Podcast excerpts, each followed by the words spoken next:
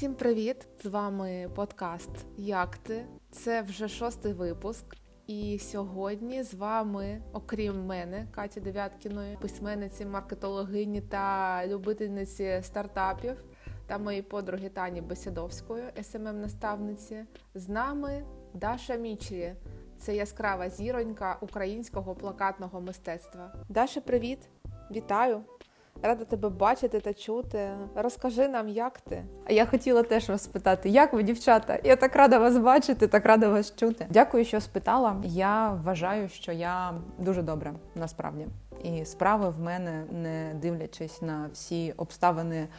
І те, що ми живемо з вами в підручнику історії, е, я гадаю, що в мене йдуть найкращим чином. Особисто для мене найкращим чином. Можливо, хтось дивиться на моє життя і гадає, що їло моє, що воно творить. Мені все добре, мені все подобається. Чим ти взагалі зараз займаєшся? Бо я коли придумувала питання, я декілька питаннячок таких собі записала, щоб е, з тобою про це поговорити я не могла прям якусь чітку картинку для себе скласти. Хто така зараз Даша Мічрі? Чим вона займається? Все це вірне і дуже гарне питання. Е, на даний момент е, Даша Мічрі це дизайнерка, ілюстраторка. Також вона лектор онлайн школи Geek School, е, яка викладає дітям графічний дизайн творча особистість. Як це бути творчою особистістю у війну? Бо творчі особистості вони ж такі, як то кажуть, емпатичні та дуже дуже багато всього через себе пропускають. Все вірно, е, дуже багато через себе пропускають, але є інструменти, щоб все це з себе випустити.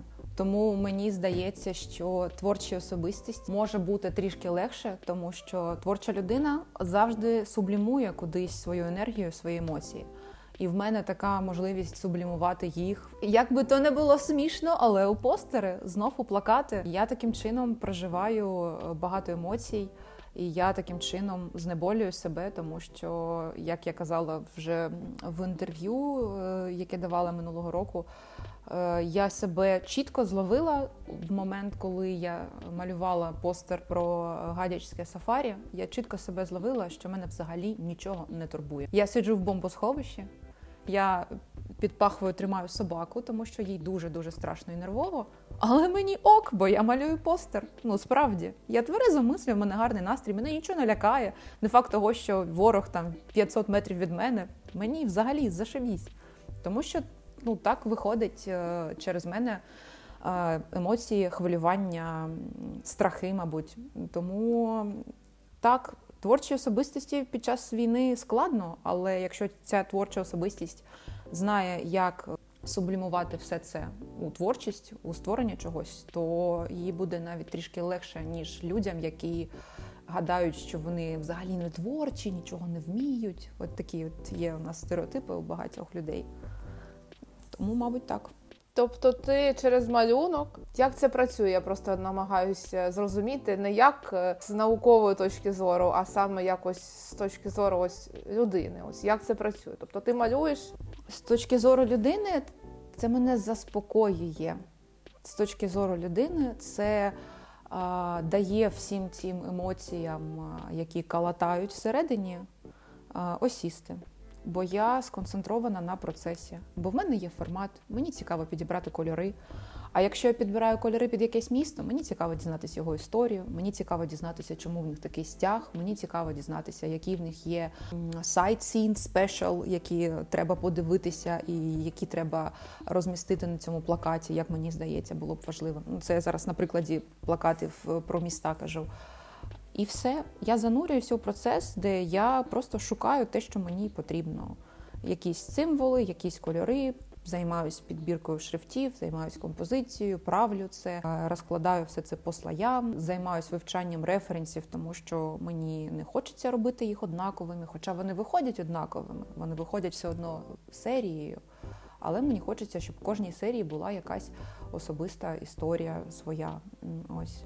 І все. У цьому процесі, у цьому алгоритмі, в ньому немає місця для хвилювання, для страху, для сліз. В ньому є місце для роботи, яка мені насправді з дитинства мені дуже-дуже цікава така дослідницька робота. І, мабуть, тому я так не свідчусь з професії, тому що я у своїй професії знаходжу дуже багато речей, які мені цікаві. Можливість вивчати щось нове кожного разу, коли ти співпрацюєш з якимось новим клієнтом, новим замовником, і ти щось нове вивчаєш з його індустрії та з його е, зони діяльності. І все це якось складається у таку чудову картинку, яка мені дуже подобається. Ти багато плакатів намалювала, я бачила. Це ж правильне слово намалювала? Може там створила правильно? Намалювала, намалювала. І мені цікаво, чи був якийсь плакат про якесь місто, який тобі дався ось якось складно було над ним працювати. Може, боляче, я не знаю. Чи, Чи був якийсь такий? Буча. Дуже складно. Я почала робити постери, вони почали користуватись популярністю людей. Я отримувала е, повідомлення. Я дуже здивована, що такі, але люди знаходили час написати мені повідомлення. Ну реально, я відчуваю себе у цей момент цією знаєте, людиною, яка зірка. Мені кажуть. Дякую тобі, що ти малюєш, що ти робиш у цей час, тому що воно блін, воно підіймає настрій, воно справді підтримує. І це як зараз кажу в мене мурахи, і це справді тебе так блін, так круто. І моя аудиторія почала мені писати, для якого міста ще важливо зробити постер підтримки. Такий і я вже ж мені казали про Ірпінь, Гостомель та Бучу, тому що ці міста стали для Києва щитом. І ось я починаю щось робити. Я зробила Гостомель про мрію, і ось я починаю працювати над Бучою. А для мене місто Буча насправді дуже важливе, тому що я під час свого життя у Києві дуже часто туди приїздила просто погуляти, бо там кайфовий парк, сосни, і воно взагалі дуже дуже таке. Е, дуже коузі е, це місце е, для прогулянки, і там жили мої родичі, які переїхали туди після подій 2014 року. Тому мені подобалось туди приїздити. І там є цікавинки такі ще з часів Києва як так хочеться сказати, так щоб це було коректно, Києва Купецького, коли там були індустріалізатори, якісь там підприємці з, з Німеччини, з Англії, які там мали свої маєтки та бізнес на території України, і все це збереглося, і все це прикольно подивитися, бо там якийсь опа, наче цегляний замок серед сосен. Ну тобто я знала про що можна намалювати, але я не могла ніяк себе нічого видавити, тому що мені здавалося, що після того, що сталося, це все якась, е, ну, якесь знущання. Мені дуже важко він давався. Я тебе розумію. Я також не могла зрозуміти. Я коли війна почалася, я почала писати такі пости про те, як я взагалі розумію усе, що коїться. Напевно, це також якийсь мій спосіб е, був е, якось пережити це. Ось, і коли буча сталося, я просто ходила, я взагалі не мала слів я не могла нічого написати. Тобто, як це написати? Що тут написати? Ось взагалі якийсь ступор. І я просто тоді якось мені на думку прийшло, що просто напиши, що Росія ну, це не країна, це їх не вони, вони не можуть існувати, вони не люди, і взагалі це якесь е, велике зло. Ось. І якийсь такий пост у мене народився. Але я пам'ятаю це состояння, коли ти взагалі не розумієш, як взагалі можна щось написати. Ну, тобто, таке горе якесь неосяжне. Неосяжне. Мені здається, що це для всіх нас такий великий момент, коли ми торкнулися того великого і раціонального зла, яке у цьому світі існує. Бо до цього моменту ми здається, що ми такі речі бачили лише десь у кіно, насправді. А коли ти бачиш все це у кіно, ти ну ти ж ми ж з дитинства всі дивилися, чомусь співчували, і нам казали: не хвилюйся, це лише кіно. Собачка жива, дядя живий, все добре, це лише кіно. Ти так сильно не хвилюйся. І ми, начебто, на це навчилися реагувати не дуже сильно. А тут це наше життя, це сталося ось. І ну, мені здається, що ну насправді мені здається, що ми ніколи це не осяйнемо до кінця.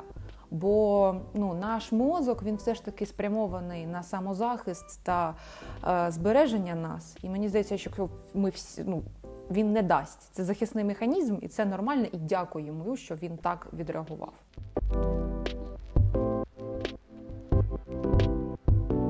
Мені дуже цікаво про Дашу та школу почути про те, як вона зараз викладає і як це сталося. І для мене дуже цікаво дізнаватися, що ти там робиш, тому показуй більше. Ти розповідала про. Я я не пам'ятаю, про що ти розповідала, але мені було само, все, самі цікаво, я тобі навіть написала, написала, що дуже цікаво.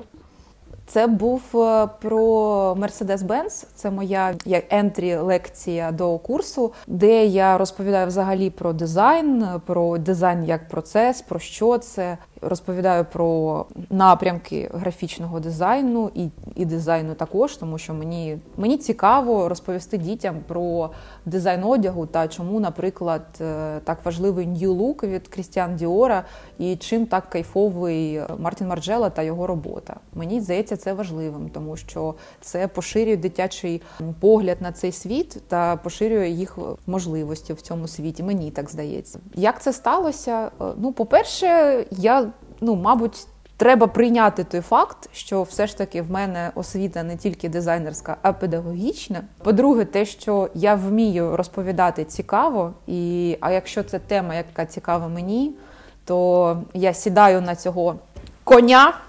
І скачу на ньому вдаль до горизонту, мене не зупинити. Потім пані Катерина буде різати цей подкаст. І мені запропонувала моя давня знайома, з якою ми навчались разом в університеті. Вона з іншого факультету, і вона куратор цієї школи. І вона, як куратор, завжди зацікавлена у розвитку напрямків. Е, і вони шукали викладача графічного дизайну. Е, я ризикнула, підготувала все, що знаю. Чудово відпрацювала перший семестр зі своєю маленькою групою. Дуже пишаюсь тим, що створили мої студенти. Середній вік моєї групи 11 років. Ми працюємо у фігмі, і вони створили самі логотипи, постери, взагалі всі носії. Я дуже полюбляю їх питати, які типи шрифтів існують. І вони мені такі антіква, гротеск, акцидентний. Чудово! А які в нас є стайлз у шрифтів, і вони починають. Ну, ми виділяємо основні як болт, Регулар та італік, але ще є. І я прям так, так, давайте, ви молодці. І цікаво потім дивитися, як вони часто батьки мене відмічають на відео, і я бачу, що Типу, процес ну їм цікаво, процес навчання не зупиняється, тому що малі гуляють десь з батьками по місту, бачать який постер і починають цей постер розбирати по кольорам, по шрифтам, ну все, що вони вивчили на заняттях. І це такі дуже базові історії, але мені здається, вони важливі, тому що це теж про якесь відчуття прекрасного та можливість бачити різноманіття цього світу. І на тому відео, на яке відреагувала Тетяна, я до речі, от я ж кажу, що є ось у нас це теж графічний дизайн, там постер Mercedes-Benz. І мені цікаво, як вони мислять, і тому я задала в них таке питання: от як ви гадаєте, ось вони його цей шрифт не міняють вже 70 років. Як ви гадаєте, чому? Тому що мені хочеться, щоб вони вміли аналізувати та розуміли, що візуальна мова буває різна. І, наприклад, для таких от брендів, як Mercedes, візуальна мова їх шрифта, який не змінюється це те, що підкреслює їх надійність та сталість їх бренду. І мені хочеться, щоб діти знали, що в них у майбутньому, якщо вони все ж таки будуть е, зацікавлені працювати у графічному дизайні, в них буде отака можливість через візуальну мову передавати такі дуже потужні сенси.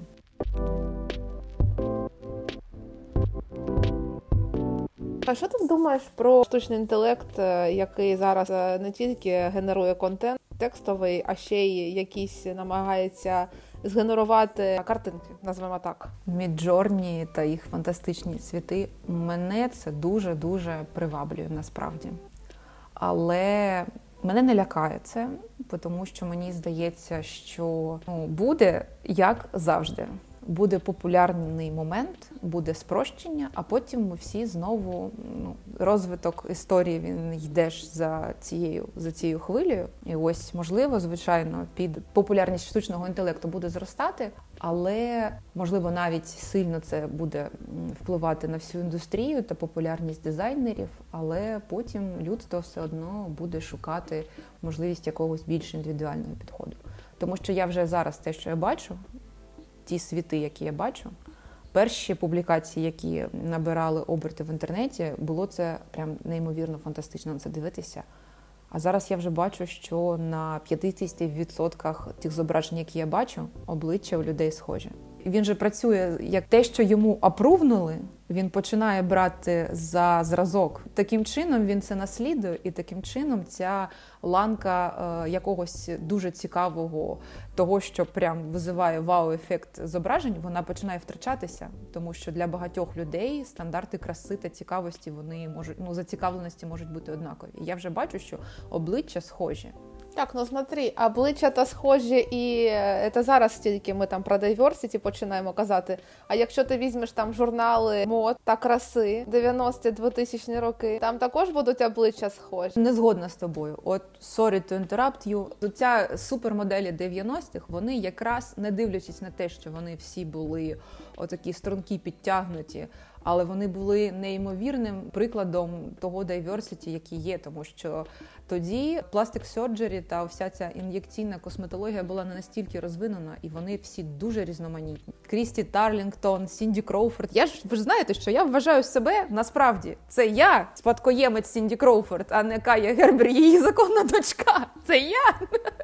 Сінді Колмі, I love you. Мені здається, що якраз таки вони всі були дуже різноманітні. А потім почали підганяти під якісь стандарти. І зараз те, що як ми рухаємося, це теж дуже цікава історія, але вона теж насправді не дуже шира, тому що навіть якщо бренди запрошують плюс сайз моделі, що вони запрошують дівчат, у яких є якихось особливості шкіри, можливо. Ластовиння, якісь шрами, опіки, о, все це от різноманіття воно дуже прибране, воно також дуже вилизане, воно також не про справжні, не про справжніх настоящих жінок. Чому ти так вважаєш? Ну, тому що вони не запрошують жінок зі справжніми животами. Вибач, ну тому що якщо навіть ця жінка plus size, в неї плаский живіт. А в нас у всіх, вибачте, є матка, в нас у всіх є цей животик, в нас усіх є це невеличке сальцо біля пупочку, і це нормально.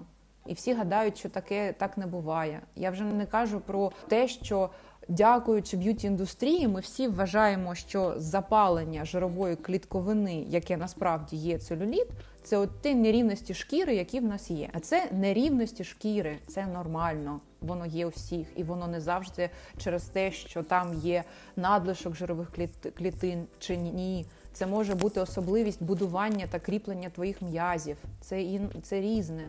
А нас навчили, що ми не можемо на це дивитися. Нас навчили, що це некрасиво. Нас навчили, що ми маємо через це відчувати якийсь сором. Тобто, ми як той штучний інтелект, якого навчили. Так, так, так. Нам все одно доведеться пройти ще дуже великий шлях для того, щоб починати приймати себе та свої тіла такими, якими їх створила природа.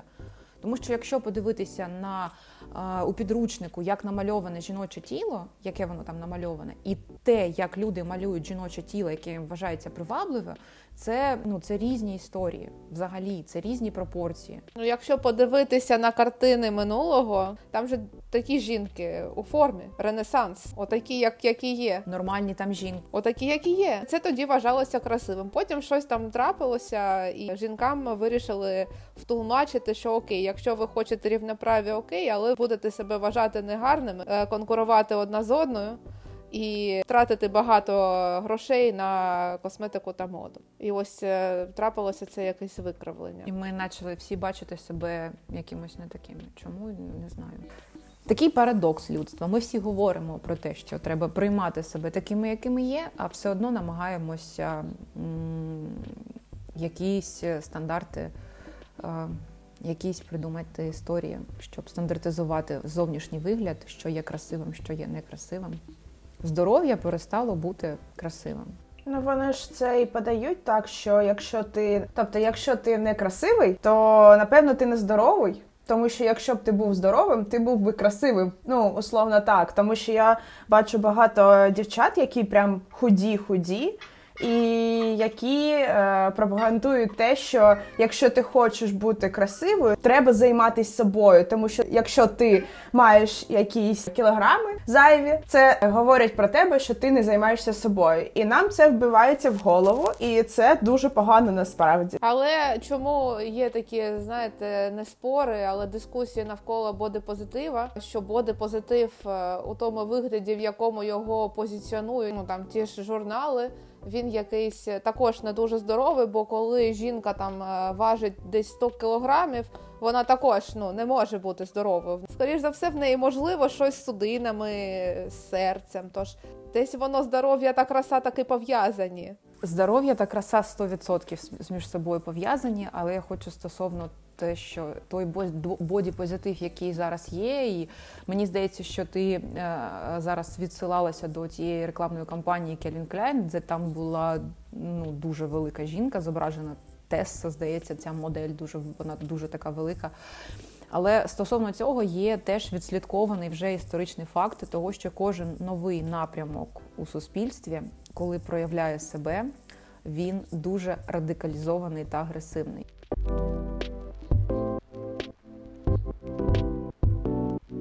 А ти зараз займаєшся з психотерапевтом? Прямо перед записом цього подкасту в мене була сесія з психотерапевтом також. Е, перше правило людини, е, перше правило клубу людей у психотерапії. У всім розкажи, що ти в психотерапії, та запрошуй. Така історія. Ні, мені потрібно. Мені потрібно. Є деякі страхи, деякі запити, які я хочу пропрацювати. Моя психотерапевт зі мною з 20-го року, з 2020 року. Це гарний момент, тому що я була в психотерапії, ми закінчили, мене вивели з психотерапії, ми закінчили, сталося, стався ряд подій в моєму житті. А ти що, Боже, я сказала, в мене нема стоп-тем. Ні, я розлучилась. Я розлучилась, це відкрила новий шар знань про себе, емоцій, відчуттів, який теж було необхідно пропрацювати. Я зверталася по критичній сесії до психотерапевта з цим, і потім прийшов 2022 е, рік, і мені здавалося насправді у січні 2022 року, що мені дуже дуже круто. Я дуже все прожила, відпустила і гарно себе почуваю. Але почалась е, повномасштабна війна, е, і це відкрило в мені інші нові приколи. І зараз я працюю з ними також. І у 2022 році я також зверталась. Мені було ряд критичних сесій, мені було важливо відпрацювати а, всі свої болі. І зараз також цим працюю. Не скажу, що це е, дається мені легко, але сьогодні в мене була гарна сесія якраз е, також про цінності, бажання та потреби. І е, вона для мене е, закінчилась гарним інсайтом про мене. Мені це дуже подобається. Думаю, Таня тут може додати щось, бо вона також розлучилася. І я бачу по вас двох взагалі для вас розлучення це на користь таку велику. Ви як стали такими як то кажуть, супержінками. Ось так я бачу. Ну, Станю я взагалі дуже близько, вона ж прям моя подружання, і Таня у браті, і Таня вільна, і Таня зараз е, у інших відносинах е, дуже таких гарних. Це взагалі е, дві різні жінки. Бо я бачила, що Таня дуже нещаслива у браті. А ти, Даша, просто я бачу, що ти стала саме Дашою, бо там в тебе, на мій погляд, такої людини, яка просто зі сторони дивиться і не дуже там тебе гарно знає, але все ж таки мені здавалося що ну знаєш, що ти дуже багато свого таланту, начебто, взяла така і віддала просто людині. Якось так заширила талант. Так і є. Я дуже. Ну, я кажу, по-перше, давайте скажемо всі чесно, і мені здається, що Тетяна тут буде зі мною згодна. Ой, важливий момент. Чи можна використовувати нецензурну лексику? Так ось мені здається, що всі, хто проходив розлучення, мають сказати, що це це пізда, яку ти проживаєш, це жахіття, яке ти проживаєш, навіть якщо це рішення, яке прийняв ти. Це все одно дуже важко. От кажуть, що розлучення це як смерть близької людини. От воно мабуть десь і так. Але, але як бачиш, ти кажеш, я дивлюсь на вас, Тетяни, ви прям так, бо можу зробити такі висновки, що я та Тетяна такі люди які е, попрацювали над собою та е, використали весь цей біль, всі ці емоції, всі ці нові знання про себе, які відкриваються тобі на користь. І от те, що ти зараз сказала, що було відчуття, що ти не була собою, і частину свого таланту віддала іншій людині. Ну, то так, то так, така історія є. Так так зі мною і було. Я Це важливий момент, чому мені важливо працювати також з психотерапевтом. Тому що якось мені здавалося на той момент, я чесно скажу, мені на той момент здавалося, що я як партнер роблю все абсолютно вірно. І якщо чесно, як е, партнер у відносинах, я буду, мабуть, також поводити себе так і далі. Я буду підтримувати свого партнера, я буду стимулювати його до пошуку нових ідей, я буду ділитись з ним усі його горісті. Але тепер я буду робити це після того, як маска буде вдягнена на мене, після того, як підтримую сама себе, підтримую свої інтереси, свої цікавості, свої горісті. Я тепер я дуже сильно а, люблю себе, ту, ту Дашу, якою я стала. Я дуже собі подобаюсь. Я побачила про себе, побачила, вивчила, дізналася про себе дуже багато нових уроків та знань. Мені, ну що я можу сказати? Ну, така велика ціна. Дуже багато років я віддала іншій людині. Ну, Тепер зато я знаю ціну цьому, і наступному разу я не дозволю так собою себе поводитися, не буду такою жертвою. Це все, мабуть, так. Ну, я про про брак. Е, я я дуже згодна з Дашою. Я дуже згодна про про те, що ти пройшов іспит, пройшов все навчання, зрозумів, як не потрібно робити, е, зрозумів, як тобі потрібно. Я теж відкрила дуже багато у собі за останній рік з е, вересня 2021-го я відкрила в собі набагато більше ніж за за останні я не знаю 10 років, тому що це такий цікавий досвід, і насправді я е, восени 2021 е, року насправді я почувала себе такою щасливою. У мене був справжній треш у житті. Але я була настільки щаслива, я настільки пам'ятаю цей період, як період драйву, росту, розвитку, нових можливостей, нової сексуальності, нової я не знаю, нових, новых відносин. И мне очень понравилось выстраивать личные границы и понимание того, что я так не хочу, потому что я очень много съедала в браке, я очень много подстраивалась, я очень чувствовала себя где-то виноватой, где-то неправой, где-то... Ну, то есть я человек эмпатичный супер, и мне очень важно было, то есть мне все время было, может, я не так что-то делаю, то есть я как-то себя очень сильно грузила тем, что я какая-то не такая. А потом, когда я вышла, пошла к психологу, поняла, что я такая, какая я есть, окей, либо принимайте, либо до свидания, вот.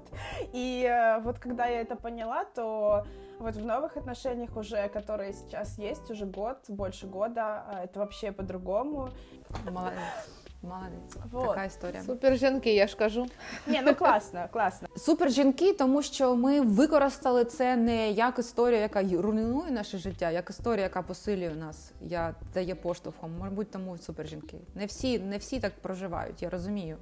Але мені от справді, оце мені здається, оце була б найжахливіша історія, якщо розлучення з людиною, яка мене все, що могла зробити зі мною, це подавляти мене, тому що це зачіпляє якісь його комплекси. І розлучена з цією людиною стає для мене е, фінальною крапкою та хрестом на моїй могилі. Оце жахіття. Ну, типу, виходить, що все, що я могла в своєму житті, це бути отим партнером і все. Ну а я ж стільки всього можу. Я ж така, ну а як ти до цього прийшла? Бо коли людина розуміє, що в неї буде розлучення, і коли це наприклад не її ініціатива а партнера, то ну, перше ж, напевно, емоції та думки це не окей, я тобі зараз покажу, хто тут е, хазяйка. Напевно, це якісь інші дуже такі деструктивні е, думки та емоції. Як взагалі, ось, щоб може якісь дівчата та може хлопці нас послухали і щось корисне для себе витягнули? І я вирішила, що я вирішила, що я цей тривожний розлад та всю невпевненість в собі пропрацюю так, бо мені здається, що все ж таки я талановита людина, я розумна людина, я щось таки вмію. І якщо я змогла надихнути людину і побудувати людину, яка мене не цінувала разом отаке, що ми побудували. А мені здається, нам є чим пишатись. В нас був е, дуже потужний проєкт. Ми змогли зробити Make posters great again. Ось то, що я можу зробити, якщо мене будуть підтримувати, так як я хочу, щоб мене підтримували. Що що я зможу зробити, якщо я ось маючи таку базу, зробила ось так. Ну, Це дуже круто. Це такий зріст, і зріст завжди через е, якусь біль я бачу просто по вашим історіям. Тому, якщо знаєш якийсь підсумок та поради дівчатам та хлопцям, не бійтеся опинитися наодинці з собою та своїми страхами. Дивіться їм в очі. Одинаком бути нормально, одинаком бути класно.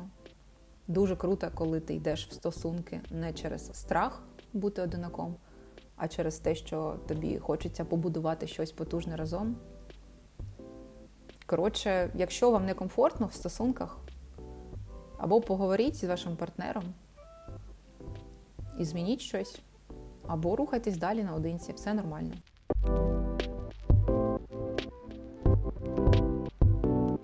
Мені цікаво, просто я пам'ятаю, що в Україні справа саме з граф дизайном це не та штука, яка дуже прям круто оплачується. Бо там інші дизайнери, наприклад, UI-дизайнери чи якісь такі, які щось для вебу створюють, чи для мобайлу, вони, звісно, себе непогано почувають, а граф дизайн він якось е, недооцінений у нашій країні поки що.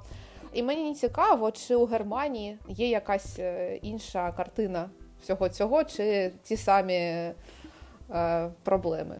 Та така ж сама кореляція. Дизайнери, які займаються продак, продактом, UX, вебом, вони е, працюють е, у якихось комфортних компаніях, які частково закривають е, їх е, там якісь соціальні потреби на кшталт страхування е, чи якихось інших запитів. Е, ось і вони себе дуже комфортно почувають і можуть тут працювати, жити, орендувати житло вибудовувати якесь життя. Люди з креативної індустрії, прям такої суцільно-креативної, як моя, вони теж вони не дуже високо сплачувані.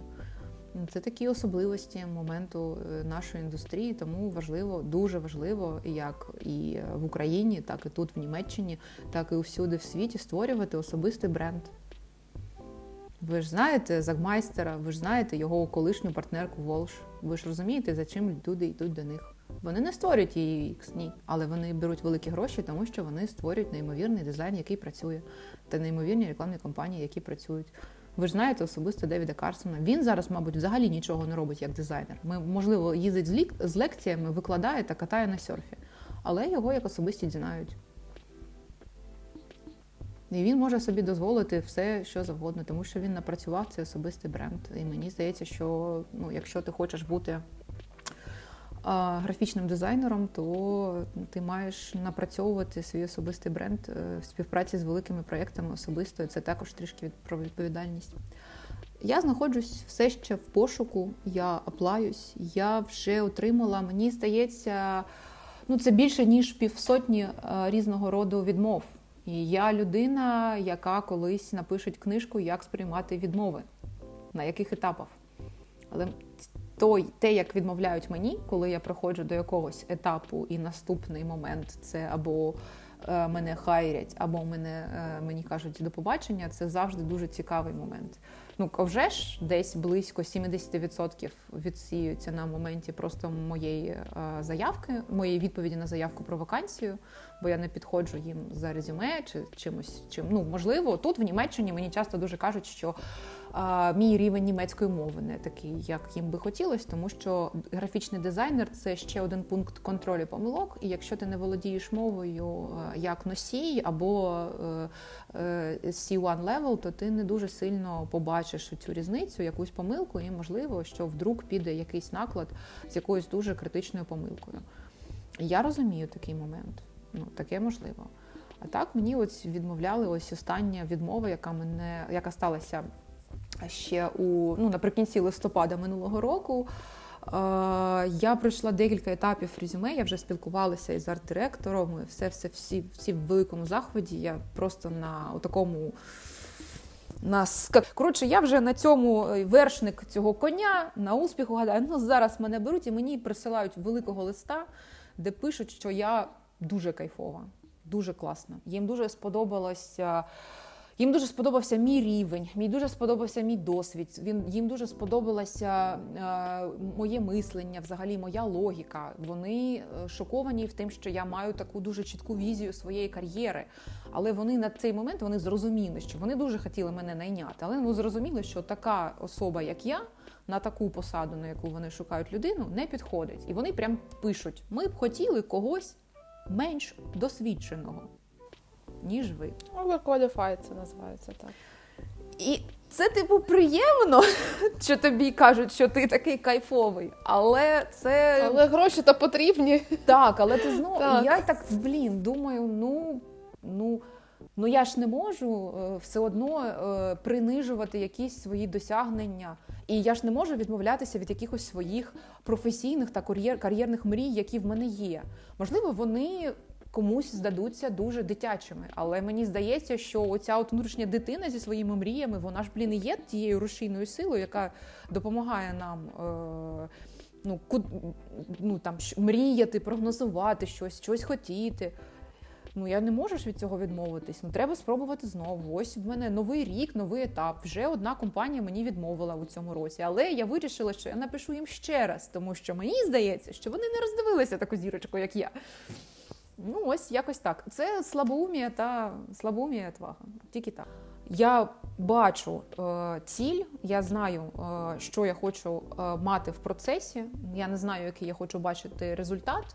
Ну, окрім того, що я досить е, вільний та е, е, популярний ілюстратор та графічний дизайнер. От така історія. І вільний обирати проекти, з якими співпрацювати, і вільний у виборі якихось життєвих умов для себе та своєї безпеки у цьому моменті.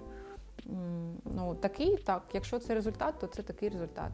Але на шляху є ще деякі такі е, ступені, які б мені хотілося підкорити. Я буду над цим працювати. Я до себе дуже критично ставлюсь е, до своєї творчості та до своєї роботи. Це також і особисті якісь моменти, е, і надлишки співпраці з своїм колишнім партнером також. Але мені здається, що тут це мені е, якраз е, на руку, бо допомагає. Е, Допомагає не робити якийсь шлак та не показувати цей шлак. Хоча скажу, що іноді я показую те, чим я не дуже задоволена, тому що е, лучше враг хорошого. Перфекціонізм дуже сильно е, шкодить взагалі якійсь роботі. Тому я намагаюся не думати, як я собі це уявляю у перфектній ситуації, а робити і на оцих хвилях роботи знаходити той результат, який дивлюсь, ага, мене задовольняє. А на клієнтські запити такий, такий, такий, такий, такий відповідає. Значить, ця робота склалась. Так, перфекціонізм це взагалі. Я, я, я так рада, що я не перфекціоністка, бо я б тоді і мій подкаст би не випустили ніколи, і книги я б не написала. Ну, я маю на увазі, може, я б їх написала, але а, жодна з них не побачила б світ. Бо це таке, така якість. Вона з одного боку дозволяє робити дуже якісні роботи, але з іншого ну дуже стопорить. Ну прям мега стопорить. Тому я навіть е, рада, що я не перфекціоністка. А от Тетяна в нас дуже перфекціоністична особистість. Так, є, та я працюю з цим. Я дуже працюю. Як з цим взагалі працювати? Бо щось я чула, що це таке, майже невелик... ну, не- невеликовно, я так грубо сказала, але ну. Ну, смотрите, на самом деле я начала понимать, что я стопорю все абсолютно свои жизненные процессы за счет своего перфекционизма. Я просто это замечать начала. И причем на самом деле недавно относительно я не до конца понимала. То есть у меня вроде был перфекционизм, но я как бы все время списывала на то, что ну да, я хочу делать хорошо. Потом я еще услышала такую штуку, что а, перфекционизм это позиция детская. И это для меня прям было очень большим инсайтом, что когда ты перфекционизм, ты, то ты в детской позиции как будто. А это я где-то у кого-то, какого-то психолога что-то услышала или что-то в этом роде, что когда ты, ну как бы ты-то получается, что хочешь сделать типа идеально, и ты себя начинаешь оправдывать, почему ты не сделал, потому что еще не до конца идеально. И ты как будто не делаешь из-за этого, и это как будто оправдание не делать. То есть по факту это может быть не до конца так, но эта мысль для меня зашла, потому что когда я думаю про перфекционизм, да, я такая думаю, а сейчас в какой позиции? В позиции, ну, взрослого человека, который может, э, ну, берет ответственность за свою жизнь, или ребенок, который условно такой, а, ну, не идеально, не буду дальше делать. Ну, зачем? Сейчас вот там что-то не получается. Это первое, что мне откликнулось, и второе, что мне помогает, наверное, просто понимание себя, понимание, что это мне супер мешает жить, вот прям супер всегда мне мешало это жить. И в этот момент я что делаю?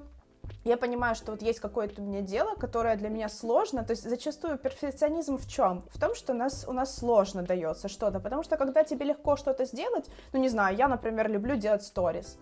Я как бы, мне не нравится, и у меня перфекционизм вроде как работает, но я их все равно выпускаю, потому что мне это нравится да, а я, например, какие-то вещи, там, я ненавижу делать посты, ну, то есть для меня написать текст, это все сделать, я очень это не люблю, но я, я с собой договариваюсь, что, Тань, смотри, вот этот кейс, например, который я делала 5 часов, он тебе нужен для того, чтобы ты могла продавать свою услугу. Ты можешь дальше оттягивать и делать идеальное все, а можешь сделать просто хорошо, и у тебя это, ну, как бы, и выпустить, и у тебя это уже начнет продавать. И когда рационально, когда я поговорила с собой, у меня это сработало. Ну и плюс еще такая вещь, которую тоже я заметила, я заметила, что перфекционизм мой, э, он не имеет ничего общего с действительностью. В плане того, что я, когда делаю хорошо, просто хорошо, а не идеально, для людей это классно. Ну, то есть мне очень часто прилетало такое, что, например, я там думаю, что вот я здесь не дожимаю, а потом человек, блин, как ты так делаешь там вот эти прогревы свои? Или, блин, ты так круто упаковала там то-то. Я такая, боже мой, да у меня столько еще ошибок, не доделано, вот это можно добавить. Я понимаю, что со стороны людей это выглядит по-другому. И когда я начала это отслеживать у людей, когда я вижу, что люди ну, на самом деле, это не так, как я думаю. Людям больше нравится то, что я делаю, чем мне нравится то, что я делаю я начала просто принимать, что ну, это хорошо, ок, оно нормально, типа, это не стыдно показать, не стыдно. Показала там кому-то, там, типа, норм, как тебе вообще вот это вот, окей. И еще у меня перфекционизм, граничащий с сомнениями, я очень сомневающийся человек, и тоже вот это понимание, что когда я что-то делаю, часто мне люди говорят, что хорошо, а мне кажется, что нет, я начала просто с собой договариваться, что я сделаю, как я сделаю, все. Вот как вот хочу сейчас, сделала и выпустила. И вот когда я начала быстро это выпускать, у меня пошли какие-то сдвиги, потому что до этого я просто не делала, потому что считала, что это недостаточно, не до. Я ось зараз послухала Тетяну, мені на думку прийшла така цитата, що треба робити та діяти з, з, з любові, а не зі страху. І чомусь мені ось цей перфекціонізм асоціюється зі страхом. Тобто ти ти, ти нібито боїшся. А якщо ти любиш, от, наприклад, я люблю свої книги, я хочу, щоб їх читали, і я з любові їх випустила. Тут я хочу, пані Катерина, вам сказати, що насправді можливо і так, і так. Тому що якщо ми щось робимо від страху, це не означає, що це е, погано. Це все одно дуже добре, тому що ми робимо від страху, знаючи, як ми не хочемо. Це теж дуже гарна історія. А вже ж у всіх моментах хочеться робити від любові, але коли в тебе є якийсь страх, і ти продовжуєш з ним боротися, і ти ну, навіть так сказати, не боротися, а ти його приймаєш і дивлячись на нього, все одно з острахом щось робиш. Це все одно дуже гарний потужний досвід. Я просто Тетяна сказала, я повністю згодна. От ну, те ж саме, от от такі ж самі історії. Мені може не подобатись, але я бачу, що людям подобається. Я бачу, що людям подобається, що вони не бачать у цьому а, якихось недоліків чи недопрацьовок, які бачу я. І теж такий момент, що ну мені цікавиться думка, що перфекціонізм це дитяча позиція, і я так на себе на себе це переклала і подумала, можливо, це дитяча позиція, тому що ну в дитини ж також така історія: або як я хочу, або ніяк. Ось або як хочу я, або ніяк. І тому ти такий вигадуєш оці всі відмови, тому що все ж таки в тобі вже це я ця доросла частина вона є. Ти починаєш казати, ну це тому, що там недопрацьовано, те не ідеально, не той день, а сьогодні п'ятниця, ніхто не буде це читати, а сьогодні неділя, воно нікому не цікаво, і ті все, і мені не подобається, це якась фотка, і все, все, все. І в ітогі це нічого не робиться. А насправді лише твої дії, лише твої прояви тебе якось е, допоможуть тобі стати кращим, чогось досягнути, кудись розвинутись. Немає е, ідеальних історій е, якогось успіху, мені здається. Завжди були якісь помилки, щось було недопрацьовано але ніхто на це не звернув увагу, крім тебе, і якось воно рушило далі. Також так, я теж з собою домовляюсь, я теж кажу собі, що це буде краще, ніж я е, по не покажу взагалі, тому ось.